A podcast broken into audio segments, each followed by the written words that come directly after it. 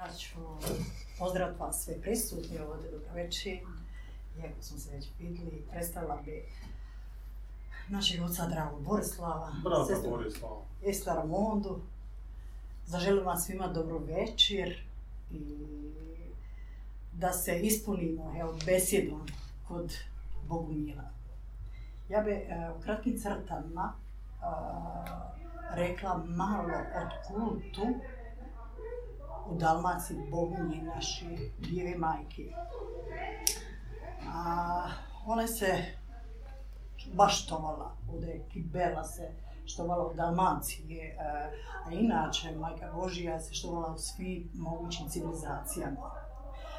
U svaka vremena i ona je uvijek imala to visoko, visoko mjesto.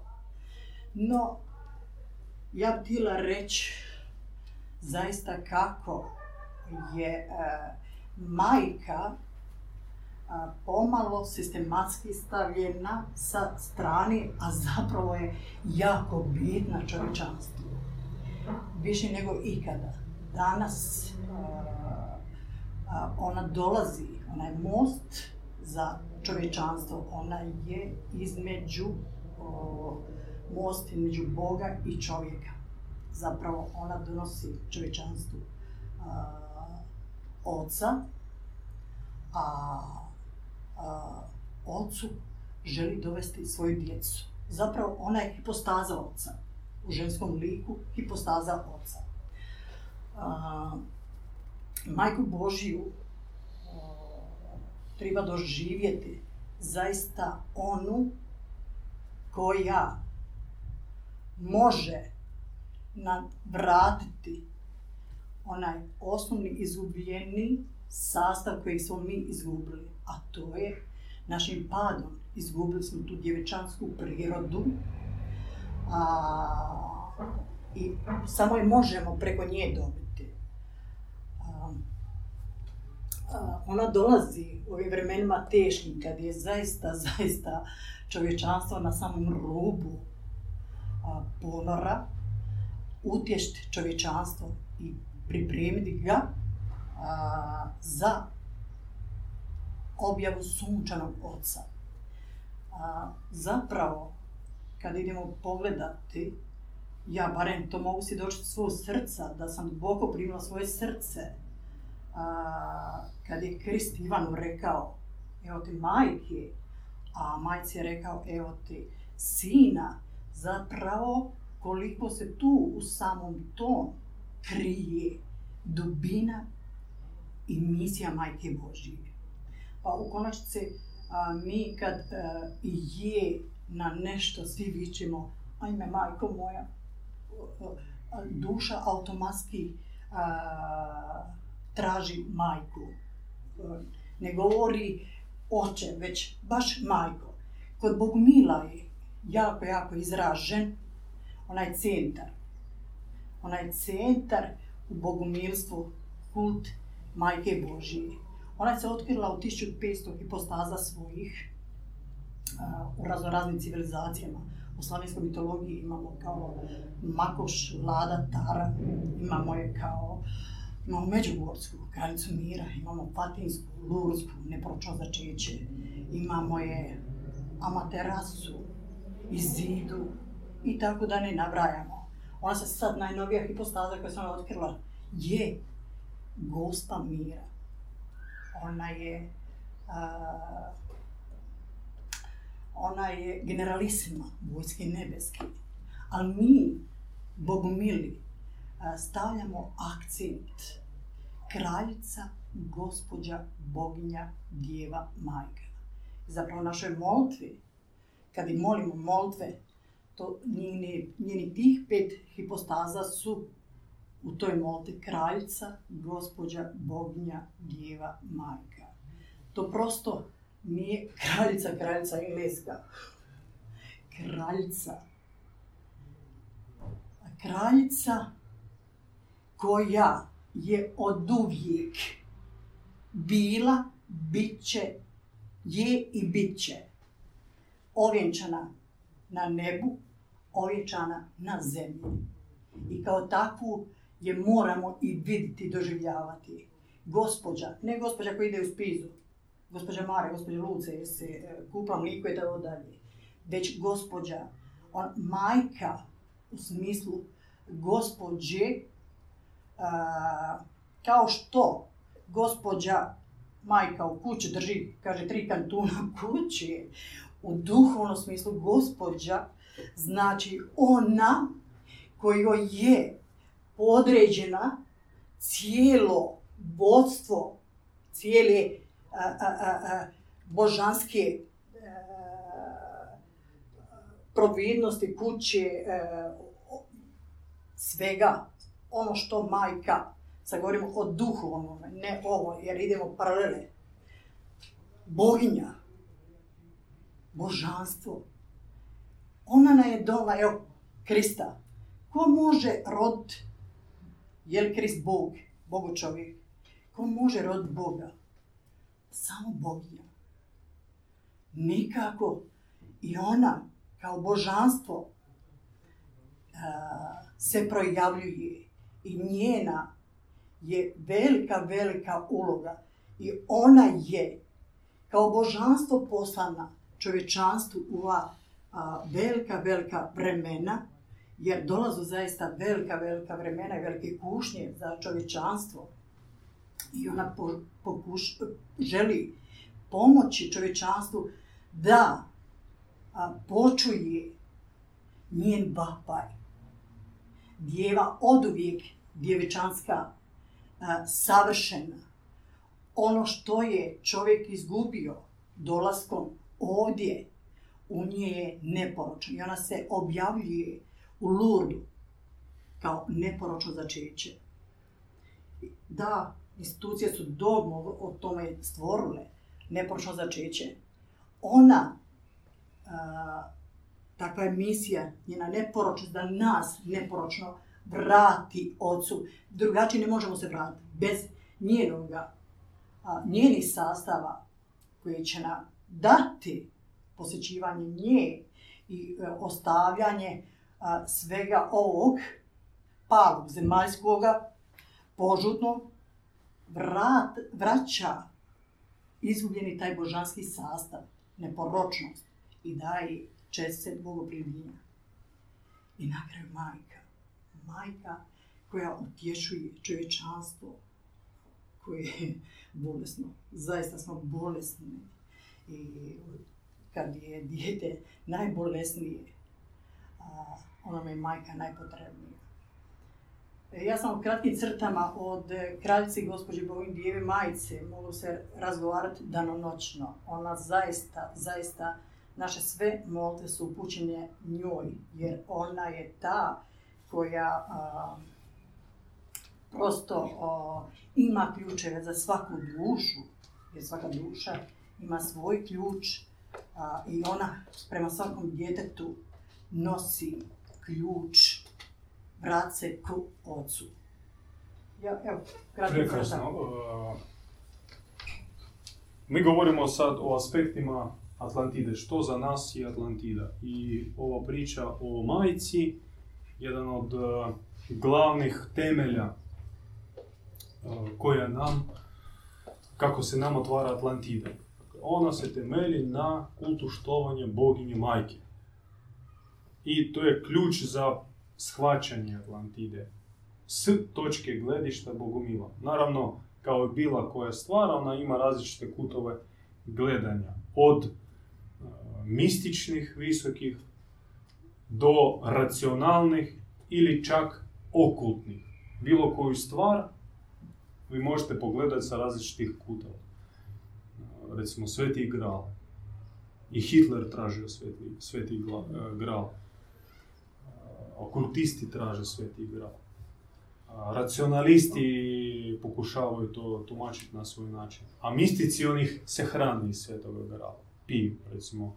Mi svako jutro na našoj molitvi završavamo našu molitvu sa blagovanjem, blagovanjem iz e, Svetoga grala. Bez obzira šta držimo u rukama. Ili pozlačeni pehar, ili običnu staklenku. mi prenosimo svoj pogled na civilizaciju koju smatramo svojom alma mater, svojom domovinom. Odakle potičemo, odakle dolazi i naš Krist, i sama Marija, i sva tradicija bogumilska, Kristova, zoroastrijska, sve je to po nama porijeklom iz Atlantide. Još jedan temelj koji obavezno treba spomenuti, govoreći o Atlantidi, je princip pomazanika. Na grčkom pomazanik se prevodi kao Hrestos. I Krist, naš voljeni, dobio taj, ajmo reći, nadimak Hrestos uh, sasvim zasluženo. I pojam Hrestosa se suprostavlja pojmu Mošijah ili na našem jeziku Mesije. Mesije, Mošijah, kao neki spasitelj. Taj pojam dolazi iz abrahamske judaističke tradicije da Jahve obeća poslat Mošijaha za odabrani narod koji će ga osloboditi iz rimskog ropstva i tog Mošijaha oni čekuju dan danas. I e, promašili su ili su uništili sve Hrestose, a ih uvijek ima više, koji su dolazili i židovima među ostalom. Hrestosi, pomazanici, oni e, faktički ne dolaze samo za neki konkretni narod ili samo za određeno pleme, nego dolaze za cijeli svijet i oni obogaćuju riznicu cijeloga svijeta. I Atlantida bazirala se na veličanju, uzdizanju, poštivanju i praćenju takvih Hrestosa. Po jednom našem mitu Krist, onaj povijesni Krist kao, kao takav koji je bio prognan za života i razapet na kraju, kad je on dolazio u Atlantidu, on bi mogao kraljevati tamo tisuće godina. I njemu se uh, davale mm, tolične počasti. Hrestosi, pomazanici, oni se rađaju preko boginje majke. Ona za, zadužena da ih dovede na zemlju. Preko bezgrešnog začeća. O bezgrešnom začeću ili neporočnom začeću govoriti racionalnim jezikom nemoguće. Ček i ne treba. I zabranjeno racionalizirati tu temu je svetogrđe. Ta tema se otvara samo odabranim dušama i spušta se kao objava. Dakle, onaj koji je pozvan, on će razumjeti e, svojim tajanstvenim unutarnjim organima, srcem, duhovnim, božanskim razumom, ali nikako racionalnim argumentima, analizom, raspravom. U čemu je poanta Hrestosa, pomozanika? On prenosi pomazanje, što je logično proizlazi iz njegovog imena. On pomazuje. Pomazuje čim? Pomazuje svetim uljem koje u mističnoj tradiciji zove se miro. Miro, mirisno, sveto ulje, kao sastav priljubljenja. Ulje koje nosi u svome srcu pomazanik, to je sastav priljubljenja, priljubiti se ka nečemu, ka Bogu, ka tajnama, ka znanju, ka božanskom svijetu. I tih čestica, tih sastava fali i zato on dolazeći ih nam prenosi. I pomazuje još u što? U što? Pomazuje ili posvećuje u božanske tajne, u božansku istinu. Ona se ne prenosi toliko preko riječi. Jer riječ čovjekova je ograničena i izložena devijacijama. A pisana riječ, što je već 90% vjerojatnosti da je ona iskrivljena. Znate kako ja nešto imam u svom srcu neko ozarenje i kad ga krenem probati objasniti, ja sam osjećam kako ga hendikepiram, kako ga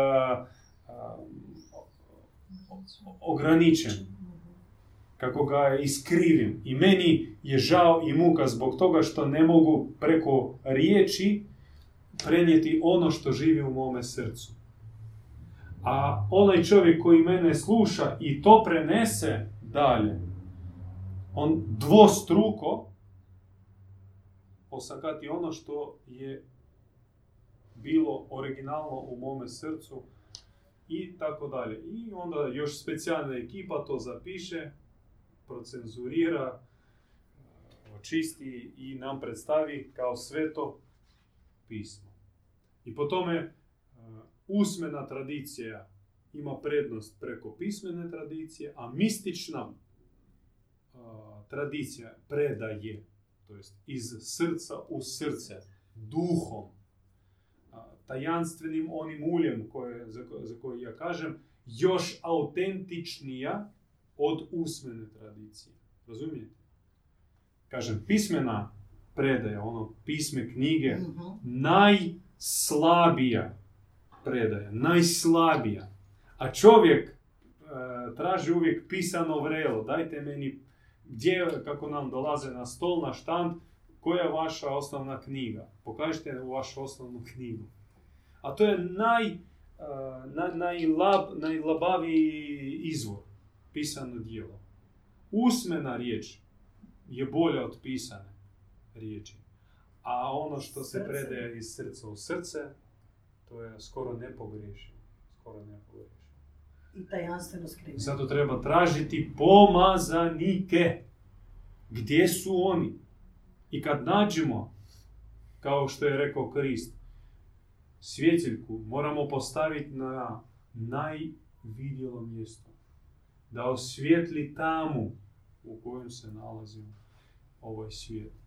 I to je zamjerio rabinima, kaže da vi kad nađete svjetiljku, umjesto da postavite je na stol, da osvijetli prostor, vi je zatrpate, sakrijete, ugasite.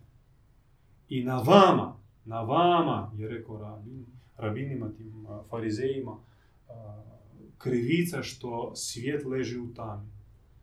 Da niste vi i vaša rabota vražija. Ove svjetiljke bi osvjetljili ovaj svijet i ovaj svijet i ljudi i, i priroda i sve u ovome svijetu živilo bi na svijetli, dobri, božanski način.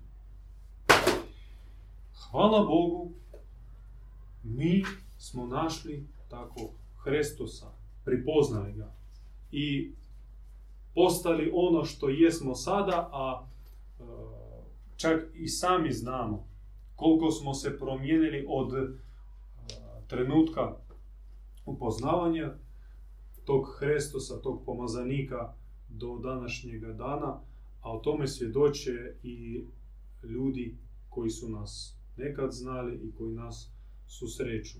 Da ja sam danas i onaj čovjek kad sam došao kod svoga djeda, pomazanika, to su dvije različite osobe i sve zahvaljujući njima.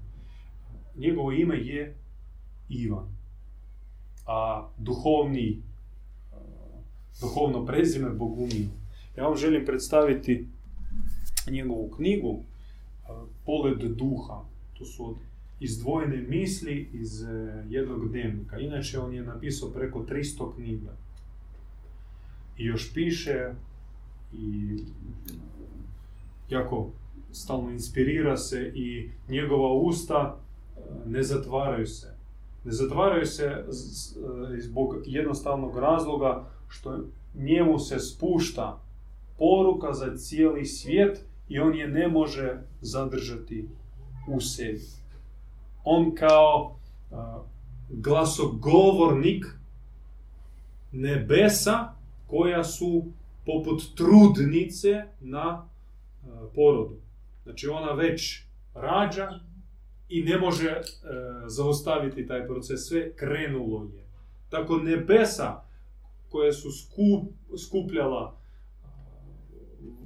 darove duhovne. Sada ih spuštaju na zemlju i te darovi i te poruke se ozvučavaju preko pomazanika u množini. Jedan od takvih je naš dragi voljeni djed Ivan. Ova knjiga je napravljena na vrlo uh, udoban način. Uh, te poruke, te misli su posložene po temama.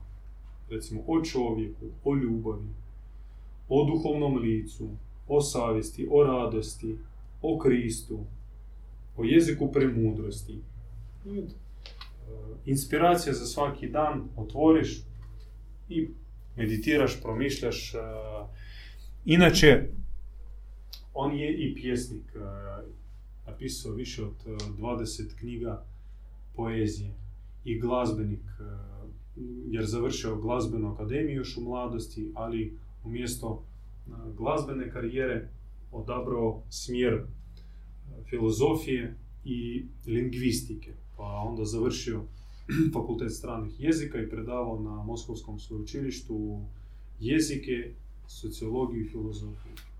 No, u svojim ranim 30 doživio je duhovnu krizu, ostavio karijeru profesora Moskovskog sveučilišta, obitelj sa djecom posvetio dragome Bogu, obukao kao put i krenuo na put. I tražio sebi, tražio vjeru, tražio Boga, tražio odgovore na svoje pitanja. Obilazio sve postojeće svetinje, samostane, hramove, katedrale, e, raspitivao se za neke svećenike, pastire, koji imaju duha svetoga, koji imaju u sebi Boga, ne one činovnike od vjere, od religije, nego stvarne pastire. I tako je upoznao dosta dobrih, čak se može reći svetih ljudi, ali nije se zadržao ni kod jednog od njih sve dok nije naišao na svoju u budućem duhovnu majku. Ona se zvala Eufrozinija. I tako je tajasno, tajasna providnost ga dovela u stvari u katakombnu zajednicu. Sasvim slučajno upoznavši Eufroziniju, njemu se otvorio svijet katakombne grane koja živjela skriveno, povučeno, nikad nije surađivala sa državnim aparatom, sa religioznom institucijom, držala se na periferiji, e, bili su toliko, e, oč, e, može se reći očajni, hrabri, da su spalivali putovnice sa petokrakom. Hrabri. Jer njima, oni su smatrali da režim koji vladao gore u Rusiji bio džavoli, to je bio čisti sotonizam koji se napio krvi od milijuna i milijuna većinom nevinnih ljudi. I taj sustav zločesti proširio skoro na pola svijeta. Oni ga ne priznavali, naravno trpili puno od njega, mnogi su stradali, prolazili one zatvore, logore, bili su streljani, zaista svjedočili vjeru na taj najplemenitiji način. Dakle, staviš život kao jamac svoje vjere, a to ne može svaki. Recimo, deklarativno u Hrvatskoj živi 95% katolika, ali kad bi išli istestirati kvalitetu vjere svih onih 95% ljudi, ispalo bi da vrlo mali broj njih spreman zajamčit nešto nešto ozbiljno, a pogotovo svoj život. pa i sami znamo da vjera i vjernik e, uglavnom je za blagdan krštenje i vjenčanje. Ništa više od toga. Oni su riskirali svojim životom.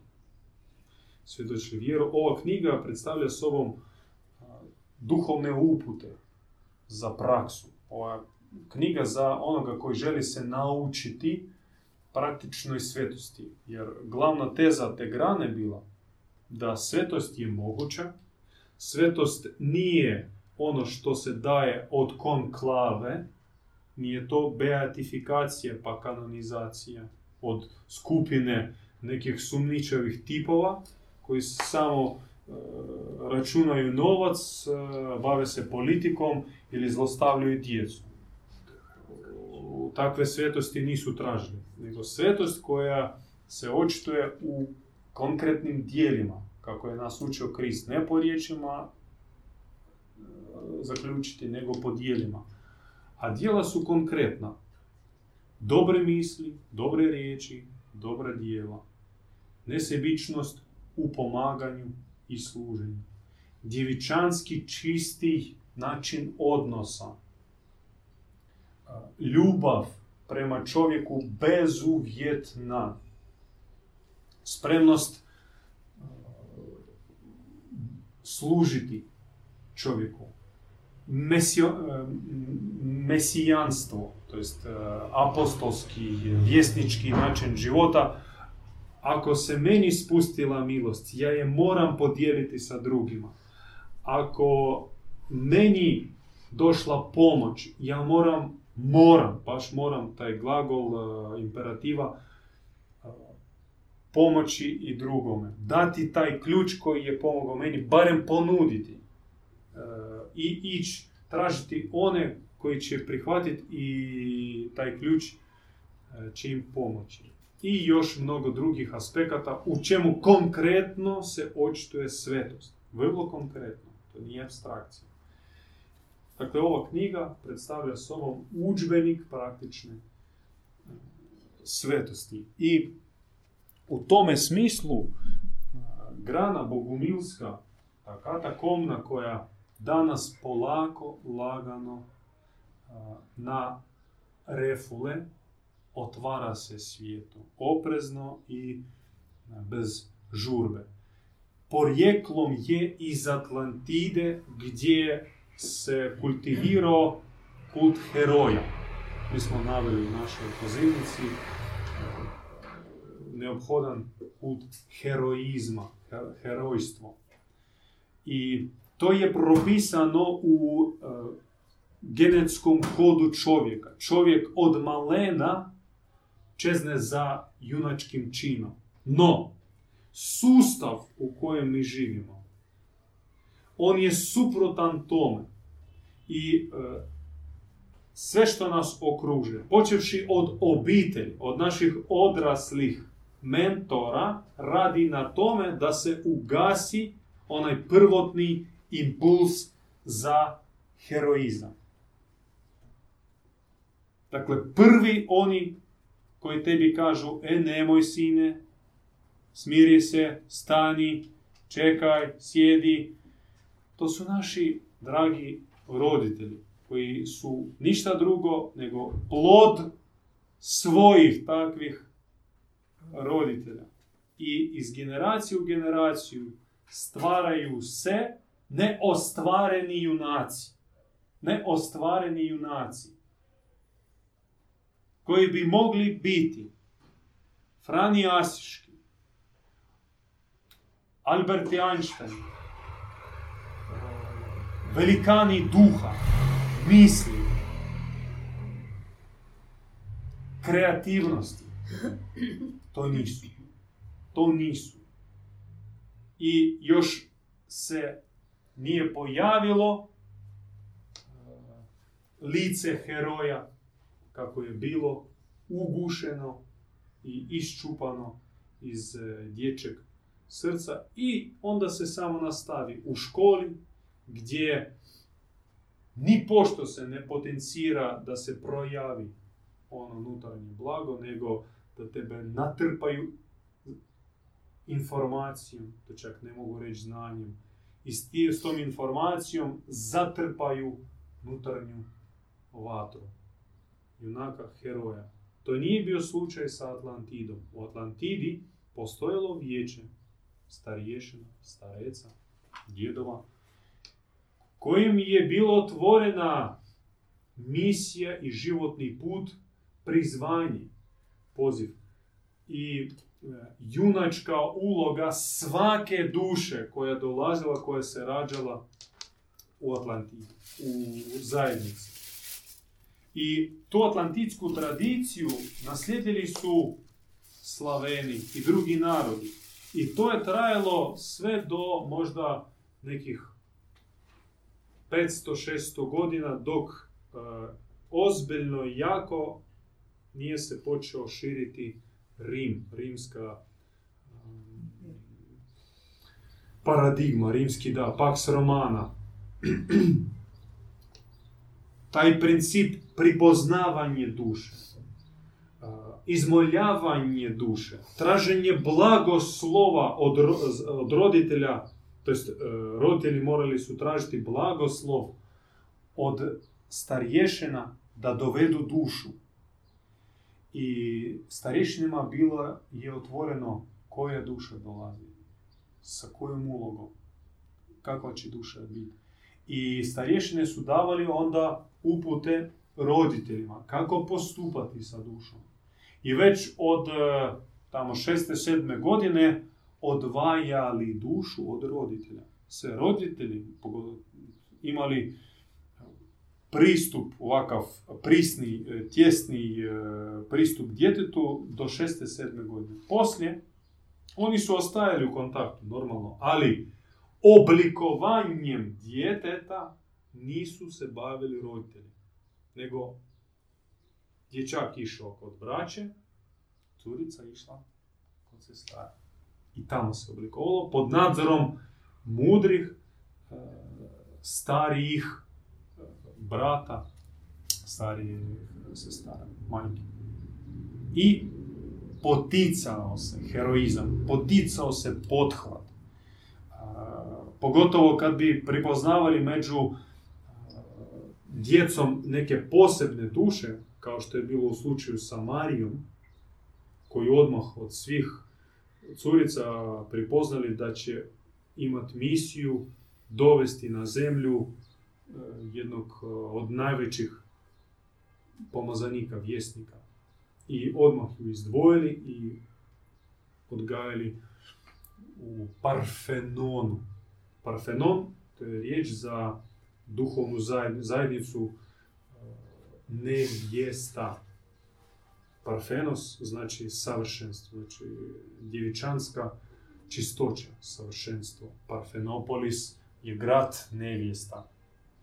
I Marija bila je odvojena odmah i uvedena u taj Parfenopolis, ne u židovski hram, nego u Parfenopol, pa, pa Parfenon. I oblikovala se, odgajala se kao majka pomazanika, kao velika misionarka, velika, ja mogu reći to riječ, Bogorodica. Bogorodica. Bogorodica ne samo Krista, nego i Bogorodica Kristova. I danas, nažalost, mi živimo u društvu gdje heroizam poriče se. Heroizam se tlači, heroizam se guši, napada se, e, a dolazi trend još gori. E, trend prosječnosti, sive, sivog prosjeka, takozvani globalizam, e, neomarksizam, koji dolazi preko različitih intelektualnih škola, najprije preko fakulteta i onda se to spušta preko medija, mas kulture, promiče odraz prosječnoga sivoga čovjeka. On ga uzdiže, ne junaka, ne heroja, ne borca, nego masu. Masu. Mora se izblijediti. Radi čega? A, vrlo jednostavno, zato što mora se ostvariti koncept gomile i elite. Postoje dabrana elita, ona se na, na, na drugačiji način se odgaja ta elita u startu i djeca buduće elite ne gledaju televizije, nemaju smartfone, ne idu u e, javne škole, njima je sasvim e, drugačiji pristup, drugačije poruke i tako dalje. Ali mora se stvoriti gomila prosječnih čovjeka, sivih čovjeka. Idealno e, u istom radnom odijelu po Georgeu Orwellu 1984. Na tome se radi i zato ova, ovaj kult, kult, uh, kultura, bolje možda reći čak, kultura uh, izazova, borbe, junaka, inata, dišpeta, du pravog, stvarnog i um, pozitivnog dišpeta mora se njegovati i kultivirati u duhovnim zajednicama. Propast će ona zajednica u kojoj postoji guru koje ga okružuju sivi prosječni ljudi, bljedi, bljutavi i njega veličuju i obožavaju. Prava duhovna zajednica mora imati naravno u centru jezgru iz koje izbije duh, izbije snaga. No ta zajednica mora biti na kosturu prosvjetljenih, bodisatvi, vatrenih, svetaca, živih bo, bogorodica i živih kristova. I to je zadatak. I naš dolazak u duhovnu zajednicu pretpostavlja propitivanje. A koji je moj junački poziv? Jer ja ga u stvari i ne sjećam se. I ne osjećam. To jest ja ga osjećam negdje u, duboko u sebi. On kao žulj ne da, mi, ne da meni da se uspokojim i zadovoljim sa ovim što, e, što se nudi na tržištu. Televizija, kauč, kafić, e, hajduk. I ja sam miran. Imam auto, imam spizu, imam robu, nove naočale i sasvim u redu. To mi je vrh. Ne, postoji onaj žulj koji kaže ne, mora se nešto napraviti i traži se, a gdje ja mogu realizirati taj, taj impuls i e, nekako pročitati ga, a u što ga moram usmjeriti. I pomazanik još potreban i zato da meni pomogne pročitati taj junački poziv, taj zadatak, zadaču, misiju svoju. I kad pomazanik je pogleda svjetlim okom, uvidi i isčupa ispod slojeva onih zabrana koji sam počeo dobivati od samoga trenutka rođenja do trenutka kad sam se upoznao sa pomazanikom, kad on iščupa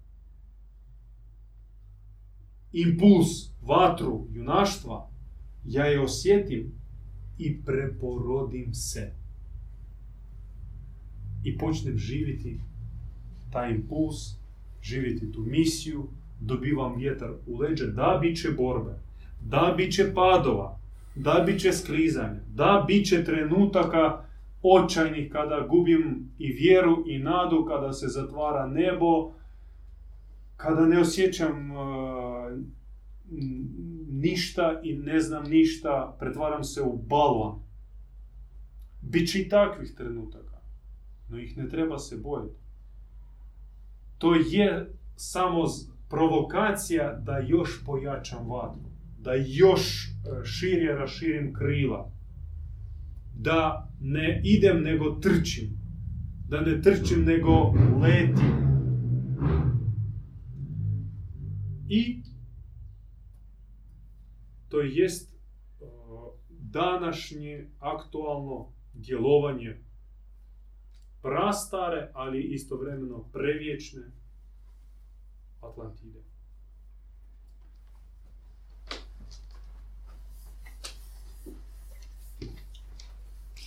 Panton božanstva. Božanstva, ona su neodvojiva od ljudi. A ljudi, oni su hendikepirana božanstva. Božanstva se očovječuju, a ljudi se pobožuju. Univerzum je rodio naš nebeski otac i u njemu borave panteon božanstava. Prije više tisuća godina,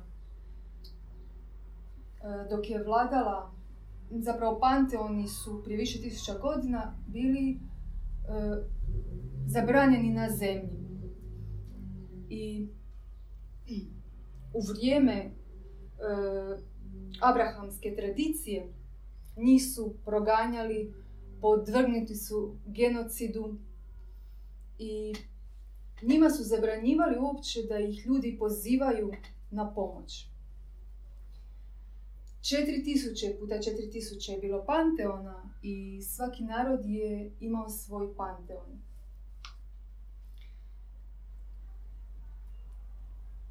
Čovjek je u biti božanstvo koje je ograničeno, koje je stisnuto i ono se žeđa projaviti. Um, ono je, um, kažemo, umesovljeno božanstvo, kao stisnuto u ovom tijelu.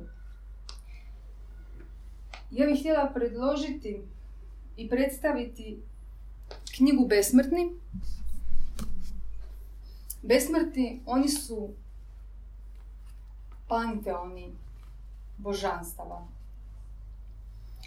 To je knjiga e, besmrtnih hijerarhije Velike crkve ljubavi i tu su, to su objave besmrtnih djedu Ivanu Bogumilu, koji su mu predali 2006. godine na... Radi se o Katarima. Da, Katarima. I oni su mu predali zlatne ključeve za spasenje i preobraženje cijelog čovječanstva. To je besmrtni i knjiga Bogumilstvo koja se govori o hiperboreji. A hiperboreja je bila čista civilizacija u kojoj nije bilo razlike između božanstva i čovjeka, između neba i zemlje. I božanstva nisu htjeli da ih ljudi idealiziraju. Oni su htjeli i žeđali postati jedno s njima. Tu ćete više, znači ovo je jedna brošura od cijele enciklopedije bogumilstva.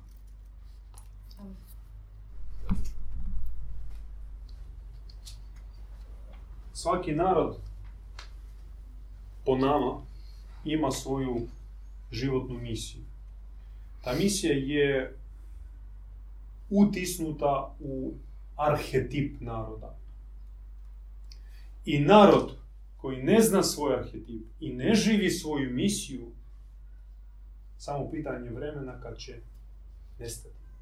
I mnogo naroda koji su izgubili svoju misiju i zaboravili svoj arhetip, nestali sa lica zemlje. Narodi koji su bili visoko razvijeni, čak i tehnološki puno jače razvijeni od nas danas. Danas o njima ne zna se ništa, nije ostao ni mali trag od njih. Hrvatska i hrvatski narod nalazi se u stanju na pola zaboravljenog arhetipa i skoro nikakvog življenja svoje misije. S time, hrvatski narod nalazi se na rubu svojeg nestanka. Razlog zašto je tako je u tome što hrvatski narod ima u sebi, to jest čuva, arhetip prejaki, arhetip prastari, arhetip koji preko starih civilizacija odlazi na visoka nebesa i porijeklom od samoga svevišnjega.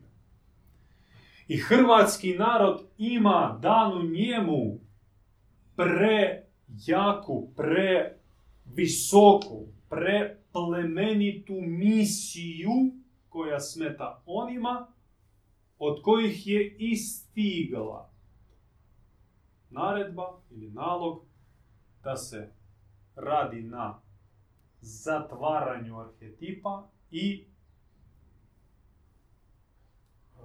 ometanju ostvarivanja ostvarivanju misije.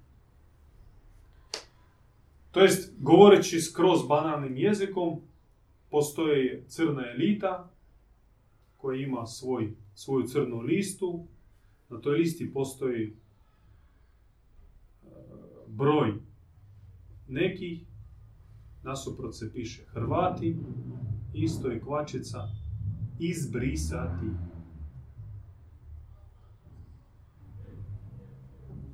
I na tome se radi. I ako vi to ne osjećate, onda ste u stvarno u stanju Zavedenosti. zavedenosti ili sna. Znači, bilo koji uh, Hrvat koji ima savjesti, koji ima srce, koji ima dušu u sebi, osjeća da uh, uh, crna, cr- crni oblak stoji nad zemljom i radi se na promišljenom, isplaniranom, vještom planu po istrebljivanju naroda.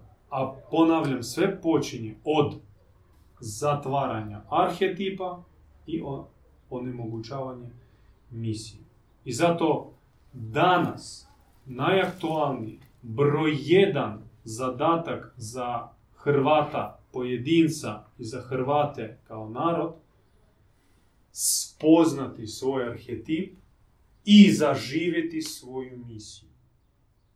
U ovoj maloj knjizi koja je napisana, ili bolje je rečeno, e, spuštena od e, majke Bože, kraljice Mira, djedu Ivanu, 2003. godine, kad je on boravio u Dalmaciji. Ovdje u Dalmaciji je napisana ova knjiga i ovdje, među ostalom, među ostalim porukama i uputama, kraljica Mira govori o arhetipu Hrvata i o misiji Hrvata.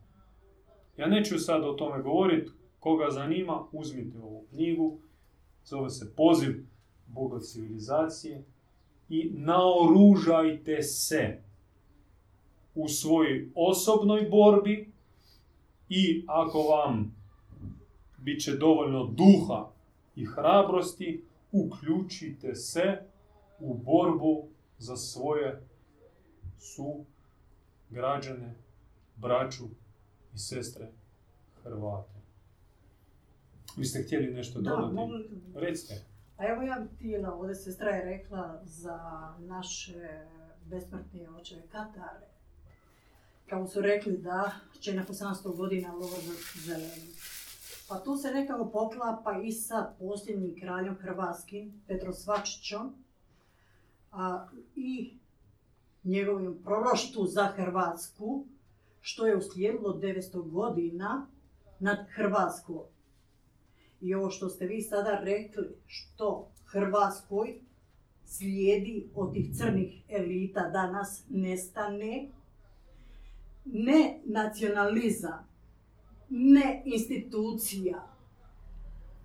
Nećemo se varati, nacionalizam, e, to je jedna od e, poluga preko koje djeluje crni, crna tako elita. je, tako je. tako To je jedna od glava istoga zmaja. istina. I sama kraljica nebeska ovdje e, prebrojila sve te glave, komunizam, fašizam, kapitalizam, okultizam i ostalo. Da. Otac je isto tako pusta otkrivenja koja je dobio u Hrvatskoj okrijepljen upravo knjiga Jelda Jedino. Vaota. Jelda Vaota pomognut je Panteonom. Znači naši očevi besmrtni, majke naše besmrtnije žele nam pomoći.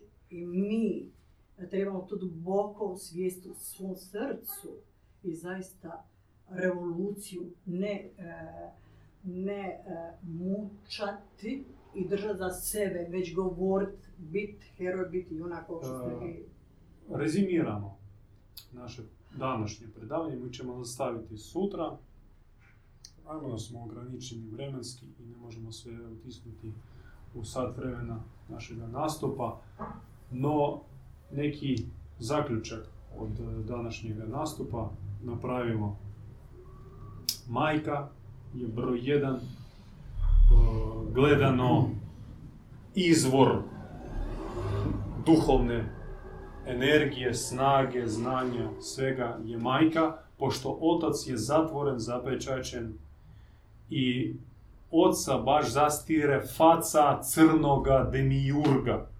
Kad god se pomisli na oca, kad god se uputi molitva Oče naš, ona riskira da se zakači za demijurga i ne dopre očevoga sluha. Nego baš e, kao mrena crna stoji snage, stoje snage Demiurga, Ahrimana, crnog boga, kneza ovoga svijeta, Sotone, đavola, vraga, Aždaje. Sve su to imena istoga. Znači, i najbolje naše molitve i najbolji impulsi ovaj, srca koji idu ili usmjereni prema Bogu, a, zakače se za toga zloga. Nije slučajno se kaže da dobrim e, dijelima ploča se put do pakla. I to je taj slučaj. Zato potrebna je majka, majka je neoskvrnjena, vrag nema aparata, nema mogućnosti kako je oskvrni. On sad pokušava postaviti na prvo suparnicu, bludnicu, veliku kuru, kako se ona zove u Apokalipsi. E, onu koja blagoslivlja sve, razvrat, blud, strasti, koja kaže budi tolerantan e, prema teroristu, prema ubojci, prema pedofilu, manijaku, tolerantan, e, sve je to jednota. Ta suparnica, ona zapravo sada bori se protiv naše majke, no e, crte majke je prekrasno navela naša sestra Marija Leona, znači to je djevičanstvo, čistoća, to je mudrost, to je dobrota, suosjećanje, e, strpljenje, skromnost, poniznost, e, sluh da čuješ i tako dalje. Znači te crte, to su crte prave majke i kad mi upućujemo naše molitve, mi želimo preko majke doći do očevoga srca. Čak e, postoji takva je- jedna molitva bogumilska, ili ajmo reći križanje bogumilsko, koje je drugačije od klasičnoga. Ide ovako majka, dijete, vertikalno. majka, dijete.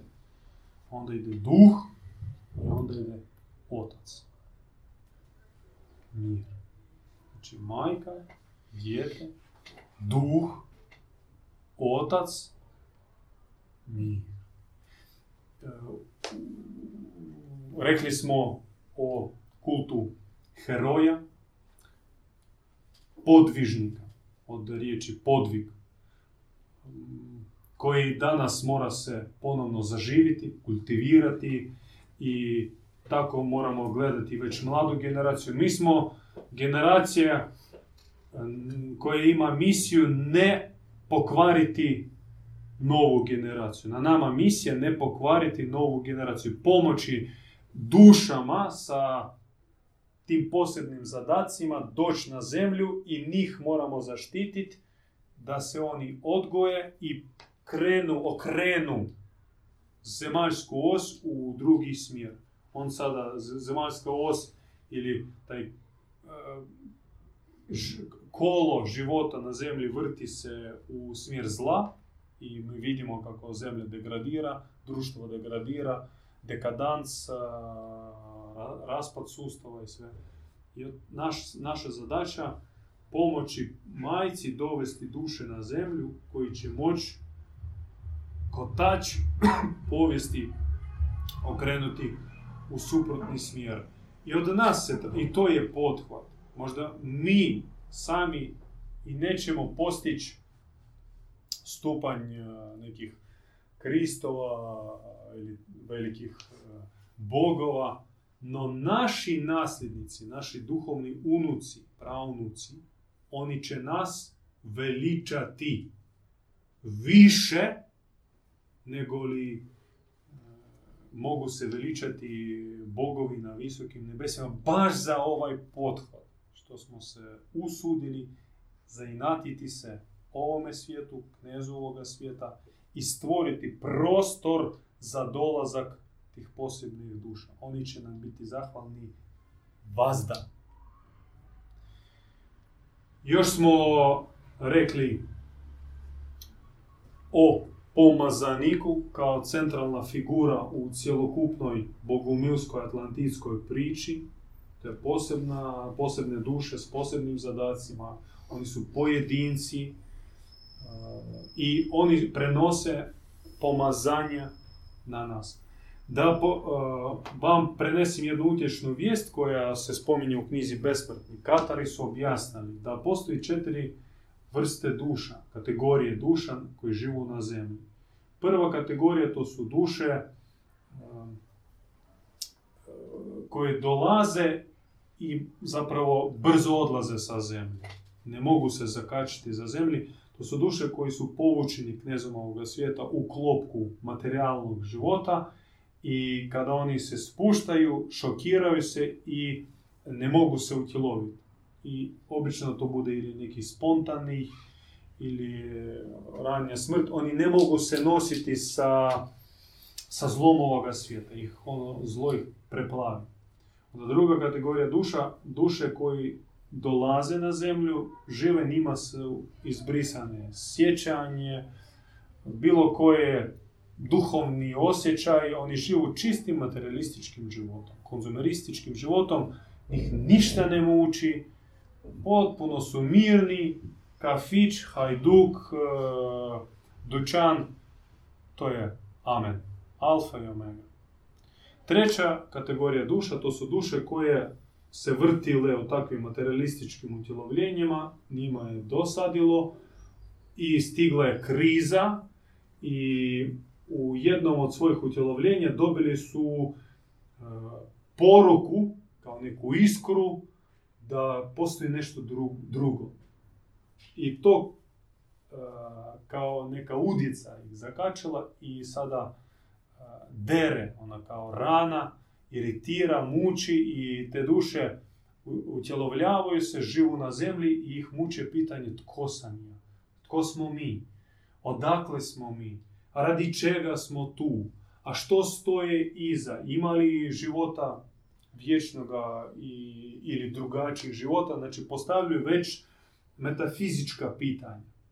I te duše u tu kategoriju spadaju i duše koje polako kreću putem duhovnog traganja, spoznaje i pretvaraju se iz onih duša koje živu iskušenjem, sablaznom i niskim strastima u takozvane su iskupitelje. Oni spoznavaju i osjećaju dužnost prema zajednici, prema društvu, prema ljudima, da prenesu na njih ono znanje, ono iskustvo, one darove do kojih su došli i to je njihova uloga su iskupljenje. I četvrta kategorija duša, to su pomazanici.